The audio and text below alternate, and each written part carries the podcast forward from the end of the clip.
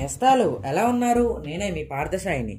ఈరోజు మీ అందరికీ ఇంకొక కొత్త కథ తీసుకొచ్చేసాను ఆ కథ పేరే బద్ధకం. అనగనగా ఒక ఊళ్ళో రాఘవుడు అనే అతను ఉండేవాడు అనమాట అతను చెరుకు రసం అమ్ముతూ ఉండేవాడు. అతడు ఎంతో రుచికరమైన చెరుకు రసాన్ని అమ్ముతూ ఉండేవాడు అనమాట అతని బండి వద్దకి చాలామంది వచ్చేవారు. పొద్దున్నే లేచి బండి తీసుకొని చ- పక్కనే ఉన్న పొలంలోకి వెళ్ళి చెరుకు గడ్డలను తీసుకోవడం మళ్ళీ బండి దగ్గరికి వచ్చి వచ్చిపోయే వాళ్ళకి చెరుకు రసం అమ్ముతూ పెట్టేవాడు. అలా జరుగుతూ ఉండగా అతను అక్కడ పైనుంచి ఒక దేవత వెళ్తుందనమాట అయితే ఆ దేవతకి చాలా దాహం వేసింది. కింద చూస్తే రాఘవుడు తన కొట్టులో అమ్ముతూ ఉన్నాడు. ఇదేదో బాగానే ఉన్నట్టుంది అని చెప్పి కిందకి దిగి అయ్యా నాకు ఒకటి ఇవ్వు అని అడిగింది.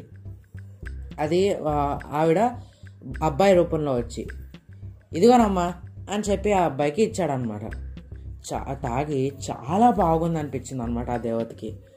వెంటనే తన అంటే దేవత కింద ప్రత్యక్షమయ్యి తన దగ్గర ఉన్న బంగారు నాణాల సంచి ఒకటి ఇచ్చి వెళ్ళిపోయింది. రేపు కూడా వస్తానని చెప్పి వెళ్ళిపోయింది. అలా రోజు రావడంతో ఇదేదో బాగానే ఉంది రోజుకో బంగారు సంచి వస్తుంది అని చెప్పి అనుకునేవాడు.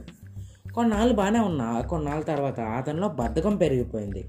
అలాగా అతను ఏం చేశాడంటే దేవత వచ్చే టైంకి షాప్ తీయడం మళ్ళీ వచ్చి బంగారు నాణాలు ఇచ్చిన తర్వాత షాప్ కట్టేసి ఇంటికి వెళ్ళిపోవడం అలా రోజు జరుగుతూ ఉందన్నమాట.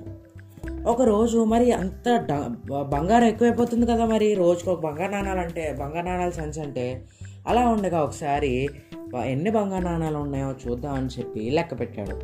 అలా లెక్క పెడుతూ లెక్క పెడుతూ ఆనందంతో కొట్టు దేవత వస్తుంది కొట్టు తీయాలన్న విషయమే మర్చిపోయాడు. అలా తెల్లారిపోయింది.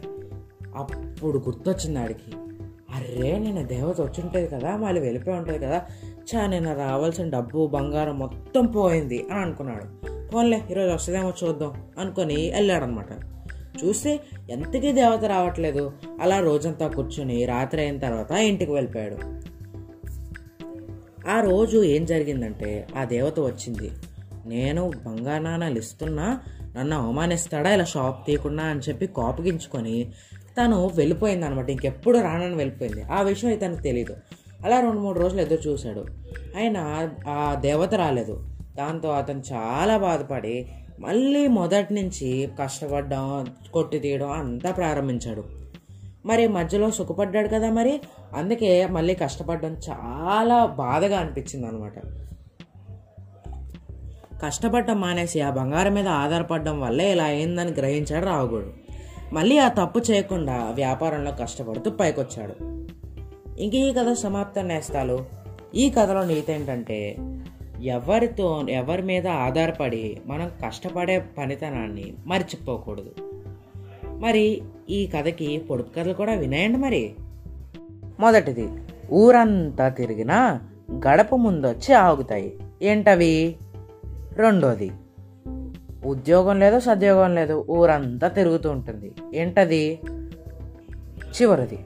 ఉపయోగించే కొద్దీ అరిగిపోతుంది. చివరికి అది కనబడకుండా పోతుంది. ఏంటది? సరే మరి ఈ మూడింటికి ఆన్సర్స్ నా పర్సనల్ వాట్సాప్ నెంబర్కైనా పెట్టొచ్చు. లేకపోతే గ్రూప్ డిస్క్రిప్షన్లో ఉన్న చిట్టగర్ల ఫేస్బుక్ జీ ఇంకా ట్విట్టర్ ఇంకా ఇన్స్టాగ్రామ్ ఈ మూడిట్లో దేనికైనా పెట్టచ్చు. మళ్ళీ రేపు ఇంకొక కొత్త కథ మీ అందరి ముందు ఉంటాను. అంతవరకు సెలవు.